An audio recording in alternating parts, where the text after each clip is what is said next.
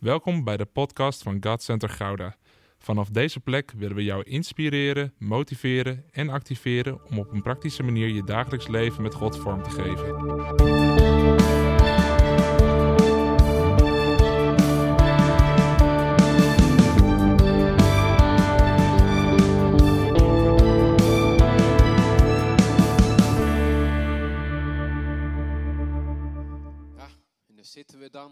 Vakantietijd hoor je veel.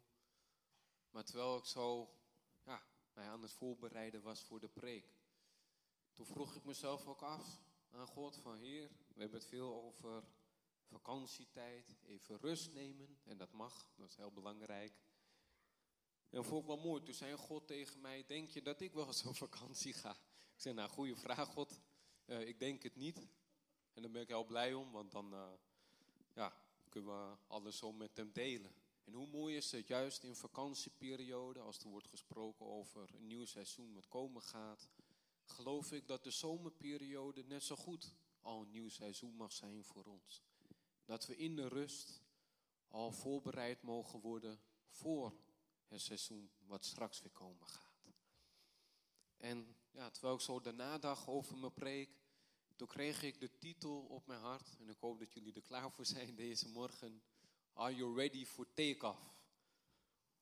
En eh ja, ik moest wel om lachen. Want dan dacht ik al heel gauw aan Schiphol. Toen dacht ik, ja, zijn hun daar ook eh, gereed voor? Als ik, ja, ja, ja. Als ik kijk naar de lange rijen, dan denk ik wel eens, oei. Maar het is wel mooi, want ik ga binnenkort straks met mijn vrouw Esmee, die hier mooi voor aan de rij zit. Toen dachten we eens na. We hadden heel lang geen vakantie meer genomen. Al heel lang niet meer. We hadden een soort vakantietje gehad. Dat was op jeugdkamp. dat was een soort van werkvakantie, kan ik je vertellen. Eh, maar was echt genieten. Was echt genieten. Maar ja, helemaal tot rust kom je dan niet. Maar het was wel mooi. We dachten steeds na, ook met al die ontwikkelingen op Schiphol. Ja, wat gaan we nou doen? Gaan we naar mooi ver land? Gaan we vliegen? Gaan we het risico nemen dat we misschien dan in een hele lange wa- wachtrij komen te staan. Of erger nog, dat je vanuit daaruit rustig naar huis wordt gestuurd. Toen dachten we, nee, dat gaan we niet doen. We gaan het even lekker helemaal anders doen. Voor de mensen die mij niet kennen, ik ben André Venema, 33 jaar jong. Getrouwd met Ismee, die hier vooraan zit. En ik kom uit Roemenië. En het mooie is, ik ben daar zelf acht keer al geweest. De laatste keer dat ik daar geweest ben trouwens, is wel een leuk weetje voor jullie, eh, was in 2005, 24 juli 2005. Toen ben ik daar namelijk gedoopt, in mijn geboorteplaats. En dat was machtig mooi. We gingen toen de tijd met de auto. En ik dacht opeens, dat werd me ook in herinnering gebracht, ik dacht, hé, hey, auto. Geen wachtrijen, geen Schiphol. Zullen we dat anders gewoon doen? Dus samen met mijn vrouw komen we tot die conclusie, wij gaan lekker binnenkort met de auto gaan we naar mijn geboorteplaats toe voor het eerst samen. Dus ik zie heel erg daarna uit wat daar komen gaat. Maar ik vind het mooi om ja, eigenlijk nieuwe paden te bewandelen. En als ik denk aan ready for take-off, dan denk ik voor mezelf ook na, ook voor het nieuwe seizoen wat komen gaat. Waartoe ben ik klaar voor? Ben ik straks klaar voor wat komen gaat? En ik hoor pastor Jeroen daar al vaak over praten van eh, maak je ook klaar. En als ik hier zo mee bezig ben met mijn boodschap thuis, toen kreeg ik ook het beeld van een arend op mijn hart. En de grap is, voordat ik gelijk de Bijbel al in ging duiken en allemaal daar druk mee doen, had ik zoiets, weet je wat, ik ga gewoon eens rustig op een avondje, ga gewoon eens zo'n documentaire kijken over arend.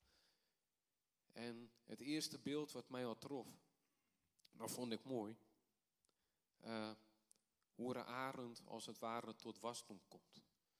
Ja, eigenlijk ik grappig dat ik mezelf in het nestje terug zat. God liet mij zien hoe ik ooit zelf vroeger was. Ik kom, wil ik nooit wat afdoen uit een liefdevol gezin. Uh, maar ja, we zijn ook mensen, we maken ook fouten. En ik heb best wel eens wat dingen in mijn leven meegemaakt dat ik klein werd gehouden. Of dat mijn mond gesnoerd werd. En dan was best wel grappig en confronterend tegelijk. Dat God me eigenlijk als een soort ja, babyarendje liet zien in dat nestje. En dingen die toen over me uit werden gesproken in die, ja, in die jonge jaren. Zo werd ik ook gevormd. Ik ging me daar ook zo naar gedragen. En zo werkt het vaak ook. Als mensen die heel dicht bij je staan, nare dingen tegen je zeggen. En juist in je jonge jaren, als je identiteit nog gebouwd moet worden. Als, hè, als het ware je vleugeltjes geoefend moeten worden om ooit te kunnen vliegen. Dan ga je dat niet meer doen. En ik zag dat beeld ook. Die baby's wilden alleen maar gevoed worden. En verder was dat. En ik zag het ook zo voor me, dat beeld, dat nestje waarin ze genesteld zaten. Dat was ook vroeger mijn leven. Ik ging heel vaak luisteren naar die negatieve stemmetjes in mijn hoofd. Van André, begin mij niet iets nieuws. En ik ben altijd heel open boek. Misschien ben je dat niet gewend, maar daarom doe ik dat juist. Want ik was dat vroeger namelijk ook niet gewend. Ik moet zeggen, dat geeft je ook echt bevrijding. En dat is je aan te raden. Maar zo was het voor mij een tijd. Ik heb vroeger jaren in de zorg gewerkt. En er kwam een periode dat er een grote crisis kwam in de zorg. En één voor één werden mensen daar ontslagen. En het meest bijzondere was, ik was er helemaal nog niet zo verder mee bezig. Ik deed gewoon mijn ding. Uh, ouderen wassen, ouderen eten geven, ouderen drinken geven. En dat heeft me veel geleerd. Me veel geleerd om mensen te mogen dienen. Maar in die tijd deden zich opeens een prachtkans voor. Terwijl de crisis zich aan het ontwikkelen was, was een goede vriend van me, die werkte bij Apple. Voor de meesten wel bekend hier, denk ik. Uh, maar hij zei, André, zou je eens willen solliciteren op een functie daar? En daar kwam het, hè, gelijk de stemmetje. Huh? André, jij bij Apple, in de top of de bill in deze wereld. Moet je dat wel willen? Kan jij dat wel? Ben je daar wel goed genoeg voor? En terwijl die stemmetjes steeds meer me opkwamen, dat was voor mij toen een moeilijk zat, begon het ook van huis uit. En dat is zo, hè? Als God een plan voor je leven hebt, komen er eerst altijd stemmen van buiten God ook naar jou toe. En weet je wat er gebeurde thuis? In plaats dat ik dacht, nou, nu krijg ik die goede backup, die support, werd er gezegd, ja, maar André, jij zit toch goed in de zorg? Maar André, jij bent toch gemaakt voor de zorg? En steeds begon het meer en meer te knagen, dat ik dacht, oei, oei, oei, oei. Maar, toen kwam het natuurlijk. God had mij, nu mijn vrouw, een geweldige sterke vriendin gegeven. Esmee. En, en ik hou van haar uh, op een mooie manier brutaliteit. En zij had zoiets van nee, nee, nee, nee, nee. Dat stemmetje, dat is allemaal leuk en aardig. Hè? Maar, maar probeer het gewoon. Van, van, ga ervoor. Dus nou ja, ik uh, natuurlijk goed luisteren naar mijn vriendin. Gratis tipje voor de man hier. ja, ja, ja. maar toen was het zo. Beetje bij beetje, dat proces. Ik begon aan mezelf te werken. Vanuit Gods woord begon ik steeds meer te zien hoe God mij ziet. In plaats van anderen mij steeds konden zien. En ik kreeg meer zelfvertrouwen. En ik ging dat proces aan. Ik had te maken met 2000 andere kandidaten. Dus moet je nagaan, als ik te veel naar de stemmetje had geluisterd, had ik daar sowieso nooit gewerkt. En dat is een goede om te onthouden ook voor deze dag. Naar welke stem luister jij het meest? Voor de mensen die dat opschrijven, misschien goed om te noteren. Van welke stemmen laat jij het meest in je leven spreken? En vooral, wat doet zo'n stem met jou? Maar terwijl ik daar toen mee bezig was, toen kwam ik door dat proces en ik werd aangenomen.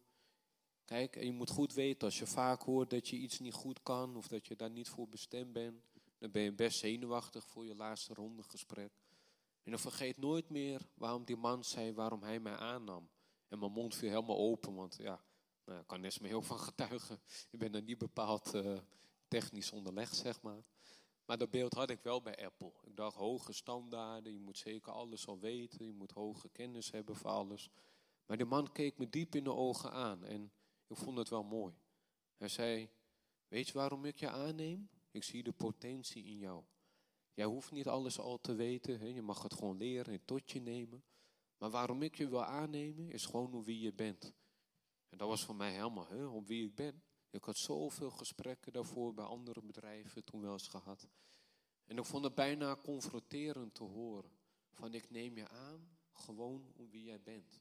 Om een potentieel die ik in je zie. En zo is ook hoe God naar ons kijkt. Ik weet niet hoe jij ja, je leven met Jezus wandelt. Ik weet niet welke stemmen jij toegang geeft. Maar één ding weet ik wel. Dat we een goede God dienen. En voor deze preek heb ik als kerntekst, dus voor degenen die de Bijbel bij zich hebben, Efeziërs hoofdstuk 4, vers 21 tot en met 24. Dus als je Bijbel hebt, pak hem er lekker bij.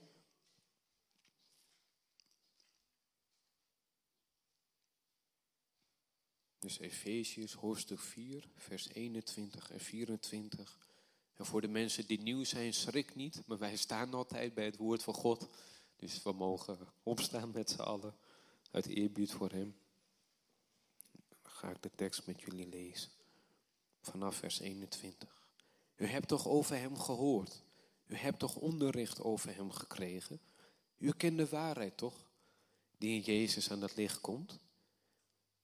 Geef dus uw vroegere levenswonde op en leg de oude mens af, die te gronde gaat aan bedriegelijke begeerten. Laat u voortdurend, laat u voortdurend vernieuwen in uw geest en in uw denken. En dit vind ik zo mooi.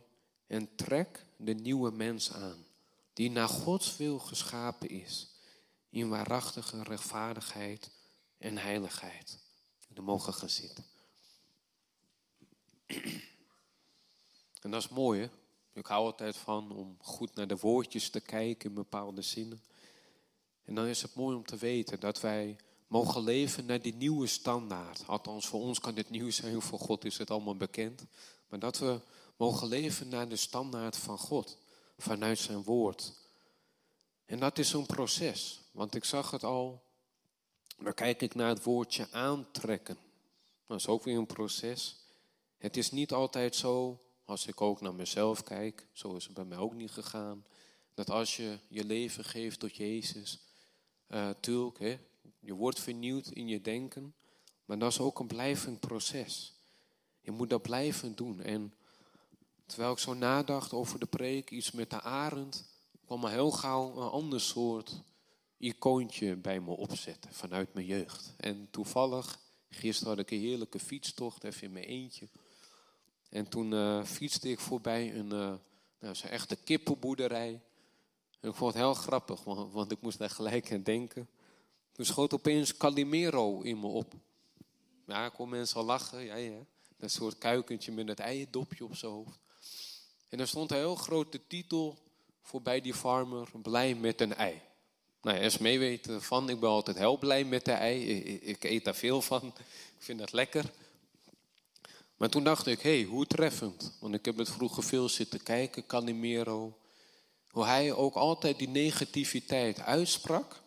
Maar hoe die er soms ook bijna blij mee was. En dat kan best confronterend zijn als we van onszelf gaan leren kennen hè, en herkennen. Dat we bepaalde ja, negatieve patronen misschien in ons leven kunnen hebben. Dat we daar bijna soms blij mee kunnen zijn. En ik vond dat beeld wel treffend, want ik heb het heel vaak gezien. Maar toen dacht ik opeens, hé, hey, had Calimero ook geen keuze wat zijn identiteit betreft. Maar ik vond het wel grappig. Zo zat ik er ook bij. ik vond het heel grappig namelijk. Want altijd dat eierdopje zat maar op zijn hoofd. En dat, is, en dat is grappig, want zo zijn wij vaak ook. Heel vaak kunnen we naar voren gaan elke zondag. Heer, verlos me toch van die negativiteit. Heer, help me toch hiervan. En God wil dat doen hoor. Ook deze morgen. Hij, is er al lang al klaar voor. Maar dat heb ik vroeger ook veel gedaan. Ik had zondagen, ging ik heel vaak naar voren. En dat is goed, is niks mis mee. Maar weet je wat ik dan wel weer deed? Zo Calimero als ik was. Liep ik weer met, met mijn eierdopje de kerkzaal uit. ja, ja. En, en, soms ligt de oplossing makkelijker en dichterbij bij ons dan dat we denken. Soms is het gewoon dat God tegen ons wil zeggen vanuit zijn woord: trek gewoon die nieuwe identiteit aan. En leg je oude wandel, leg het oude af. Heel vaak kunnen mensen vragen: Heer, wat moet ik daar allemaal voor doen? Eh, twintig stappen tot uh, nou ja, verlossing, bevrijding. Dat soort succesformules. En dan God gewoon zegt: hey, maar ik hou van je om wie jij bent. Ik wil met de echte, met de echte jij of ik contact hebben. En daar is kwetsbaarheid voor nodig. En dan geloof ik ook, om het maar een beetje simpel te houden vanmorgen, dat we ons eigen dopje mogen afdoen voor hem. En dat is kwetsbaar, want dan ziet iemand ons geheel. Dan ziet iemand ons geheel hoe wij zijn. En ik heb ook twee aparte blokken als het ware uitgeschreven. Van een uh, ja, Calimero-syndroom versus de Arend mindset. En dan komt hij. Voor degene die meeschrijven. Wat we kunnen verstaan onder Calimero-syndroom. Een Calimero staat vaak bekend om negatief denken. Denkt vaak klein, is vaak iemand, dus dan heb ik het hier ook over hoe ik zelf was. Dus voel je niet veroordeeld. Ik heb hier zelf allemaal mee te maken gehad vroeger. Uh, iemand die zich vaak kan terugtrekken.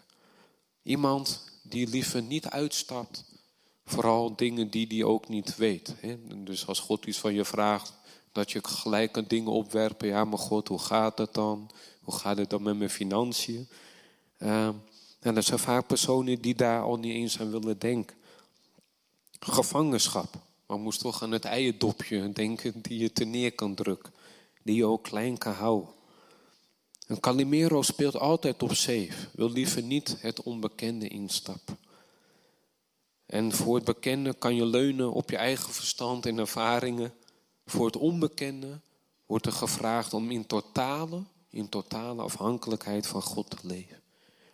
Niet afstemmen op anderen, liever alles zelf doen. Ja, misschien komt dit voor heel veel bekend voor. En liever alles zelf in de hand houden. Kortom, alles onder controle willen houden. En toen dacht ik, Heer, u hebt toch ook nog goed nieuws voor, deze, voor ons allemaal deze morgen. En dan kom ik zo tot de arend mindset. De arend. En dat zijn wij dus allemaal. Je bent gemaakt voor grote dingen. Grote dingen gaan ook altijd wel gepaard met grote verantwoordelijkheid. Kunnen we ook zien naar Adam en Eva. Hun werd alles toevertrouwd, alles. God gaf hun alles, maar gaf hun dus ook alle verantwoordelijkheid. Om te heersen over de dieren, over, ja, te heersen over de wereld. En daarom zeg ik bewust heersen en niet overheersen. Want veel mensen die daar vervelende ervaringen kunnen hebben met het woord heersen. Heersen doe je altijd vanuit nederigheid. Heersen mogen altijd doen vanuit dienstbaarheid. Je bent gemaakt als arend om vrij te zijn en je vleugels uit te slaan voor het onbekende. Stemt graag af op wat God wil. Niet wat je zelf wil, maar op wat God wil. En werk graag samen met God en met anderen. En dan komt hij misschien voor velen confronterend. Durf de controle los te laten. Of te verdelen over meerdere personen. En terwijl ik zo die documentaire aan het kijken was, ik heb genoeg dingen wel in mijn leven meegemaakt. En ik weet nog goed, vaak als ik problemen in mijn leven had, en vooral als ik er middenin zat, ah man, man, dan was het, ja, dan was een bepaald probleem echt wel als een berg voor mij. En terwijl ik zo naar die documentaire keek, ik vond dat een schitterend beeld. En opeens dacht ik, wauw, die is mooi. Zag ik hoe een gewonde jonge arend door een soort graanvelden al huppelend liep. En nou ja, die graanvelden toorden toen boven hem uit. En toen die God me zien, van hey, zo was ik vaak vroeger. Als ik midden in een probleem zat, dan, dan kon ik het niet meer overzien. Eigenlijk zoomde ik zo in op mijn probleem, dat uh, het probleem oversteeg mezelf wel eens. Ik kon me daar heel veel zorgen maken, slecht slapen. Ik ben ook een denker, uh, is uh, vaak leuk. Maar met dat soort dingen is dat vaak heel vervelend, want dan ga je dingen overdenken. En wat gebeurt er dan? Dan ga je je probleem zo groot maken dat zelfs God kan dan kleiner worden of kleiner lijken in je leven.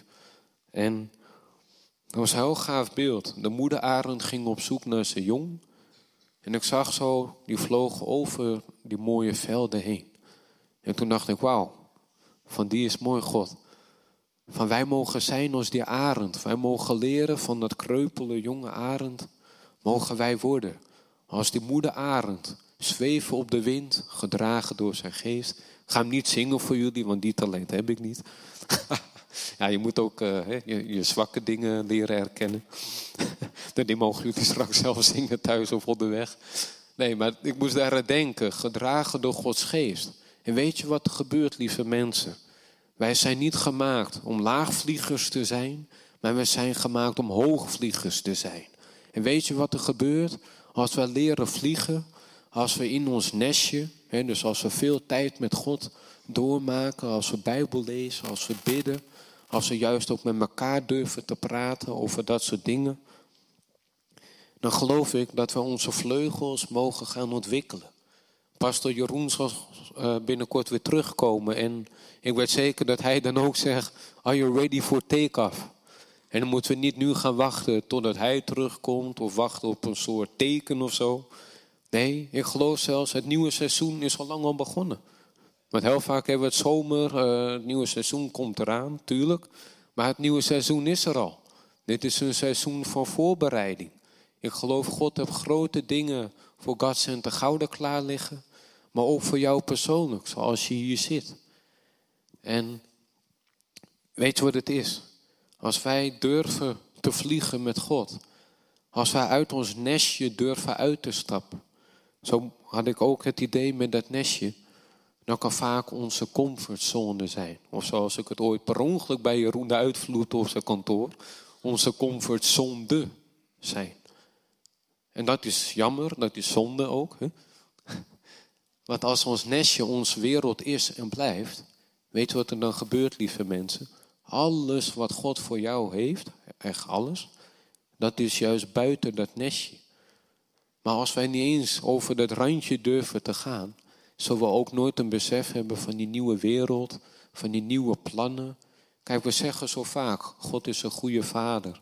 Maar zo vaak horen christenen om me heen, het gebeurt me niet in mijn leven. Je komt niet tot de nieuwe dingen van God.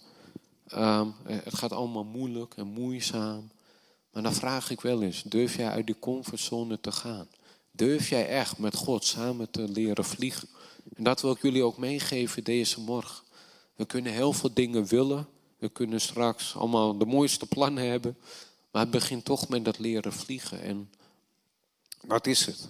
Naarmate wij ons ook laten voeden door God de Vader, dus met het woord van God, in die mate kunnen wij ook een bepaalde verantwoordelijkheid straks dragen. En dat is heel belangrijk. Weet je waarom? Er bestaat namelijk ook nog eens een timing dat we te snel kunnen vliegen. Ik heb het gezien in de documentaire, was treffend. Dat één, zo'n jong arendje, die vond het allemaal wel welletjes. Het duurde hem te lang, denk ik. Is mij ook wel een beetje bekend hoor. dus dat kan ook nog wel eens gebeuren. Maar die had een verkeerde timing. Zijn vleugels waren nog niet sterk genoeg om überhaupt te kunnen vliegen. En weet je wat hij deed? Hij dacht, zoek het allemaal maar uit. Ik weet het beter. Heel herkenbaar, heel herkenbaar. Ik denk dat we dat allemaal wel eens hebben. Maar hij ging eruit. En hij stortte te pletter en hij was dood. Kijk, en daar wil God ons voor bewaken deze morgen. Van soms kunnen wij onszelf per ongeluk overschatten. Of in ons enthousiasme hè, voor het gaan van God. Kunnen we ook te vroeg willen leren vliegen. En ik geloof, zoals in Gods woord staat, ook een prediker, van alles heeft zijn tijd. Elk seizoen heeft zijn tijd. Elke groei, elk proces heeft zijn tijd. En misschien is dat heel goed om te weten voor u hoe u zit. Want dat deed ik vroeger namelijk ook vaak. Ga jezelf bijvoorbeeld ook nooit vergelijken met de ander uit de gemeente. Ieder heeft zijn eigen weg met God. En we mogen elkaar daarin leren waarderen en respecteren. We mogen met elkaar daarin durven oplopen. Van hé, hey, wat kan ik voor jou doen? Waarbij kan ik jou helpen? En ik geloof voor dat nieuwe seizoen dat God ons steeds meer zoals kerk wil maken. Dat waar misschien nog taboes rusten, dat die doorbroken zullen gaan worden dit jaar nog. Dat we ons mond durven open te zetten over misschien de pijn en moeite die we hebben, over om de schaamtes die we hebben. En ja, zoals de meesten van jullie wel kennen, ik hou van nieuwe dingen doen. En we gaan zo ook wat nieuws doen, maar dat komt zo. Maar dan kan nog een mooie tekst uit Deuteronomium 32, vers 11 en 12. Zoals Aaron zijn nest bewaakt en zijn vleugels boven zijn jongen uitspreidt. En, zo, en zoals hij een jong oppakt en het op zijn vleugels draagt, zo heeft de Heer het volk geleid. Alleen, geen andere God heeft hem daarbij geholpen. En ik vond het een heel ontroerend beeld. Bij het begin van die documentaire was ergens in Canada. Het sneeuwde nogal, het was zeer koud. En daar zat de moederarend op de jongen. En weet je hoe? Ik vond het heel treffend, want opeens ervoer ik ook hoe God ook voor ons wil zijn, iedere dag. En misschien juist in onze pijn en moeite. De jonge moeder zat over de jongen heen en ving alles op. Ving alle storm op, ving alle kou op, alle ijspegels op. En, en misschien heb je dat beeld van God niet. Of misschien heb je wel een heel negatief beeld van God. En dan geloof ik dat God dat ook tegen u wil zeggen deze morgen. Van zo'n arend wil ik voor jou zijn. Met mijn vleugels wil ik over jou komen. Ik wil jouw schuilplaats zijn. Waar anderen jou misschien beschadigd hebben of nog gaan doen. Wil ik met mijn vleugels over jou komen. En wil ik dat je bij mij komt in de rust. En gezien de tijd, want uh, nu zal ik wel goed op de klok letten. Hij staat nog in het groen, dus dat gaat goed. ja, ja. het is tenslotte vakantietijd, hè, dus ik wil het niet te laat maken voor jullie. Dan heb ik nog een mooie tekst voor jullie. En dan uh, gaan we straks iets nieuws doen. En dat is alvast de aankondiging. In Jesaja, hoofdstuk 40, vers 31, had ik nog iets moois gevonden. Maar mensen die op de Heer vertrouwen, zullen, er staat niet misschien, zullen, onderstreep dat maar, zullen, nieuwe kracht krijgen. Ze zullen, zie je, hoe mooi ook weer, Calimero versus de arend mindset, ze zullen opstijgen als een arend. Ze zullen lopen, maar niet moe worden. Ze zullen verder gaan, maar niet uitgeput raken. En dit zijn beloftes voor u en voor mij ook.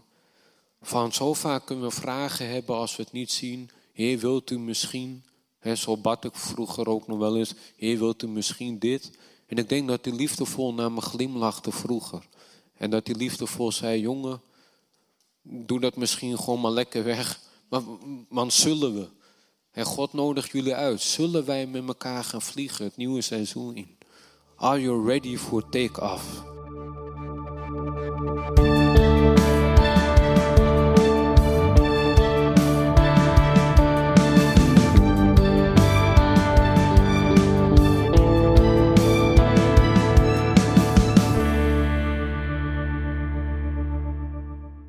Bedankt voor het luisteren naar deze podcast. Volg ons op onze kanalen om verbonden te blijven. Heeft deze aflevering jou geraakt? Deel dan op je socials en tag ons, zodat we samen meer mensen kunnen bereiken.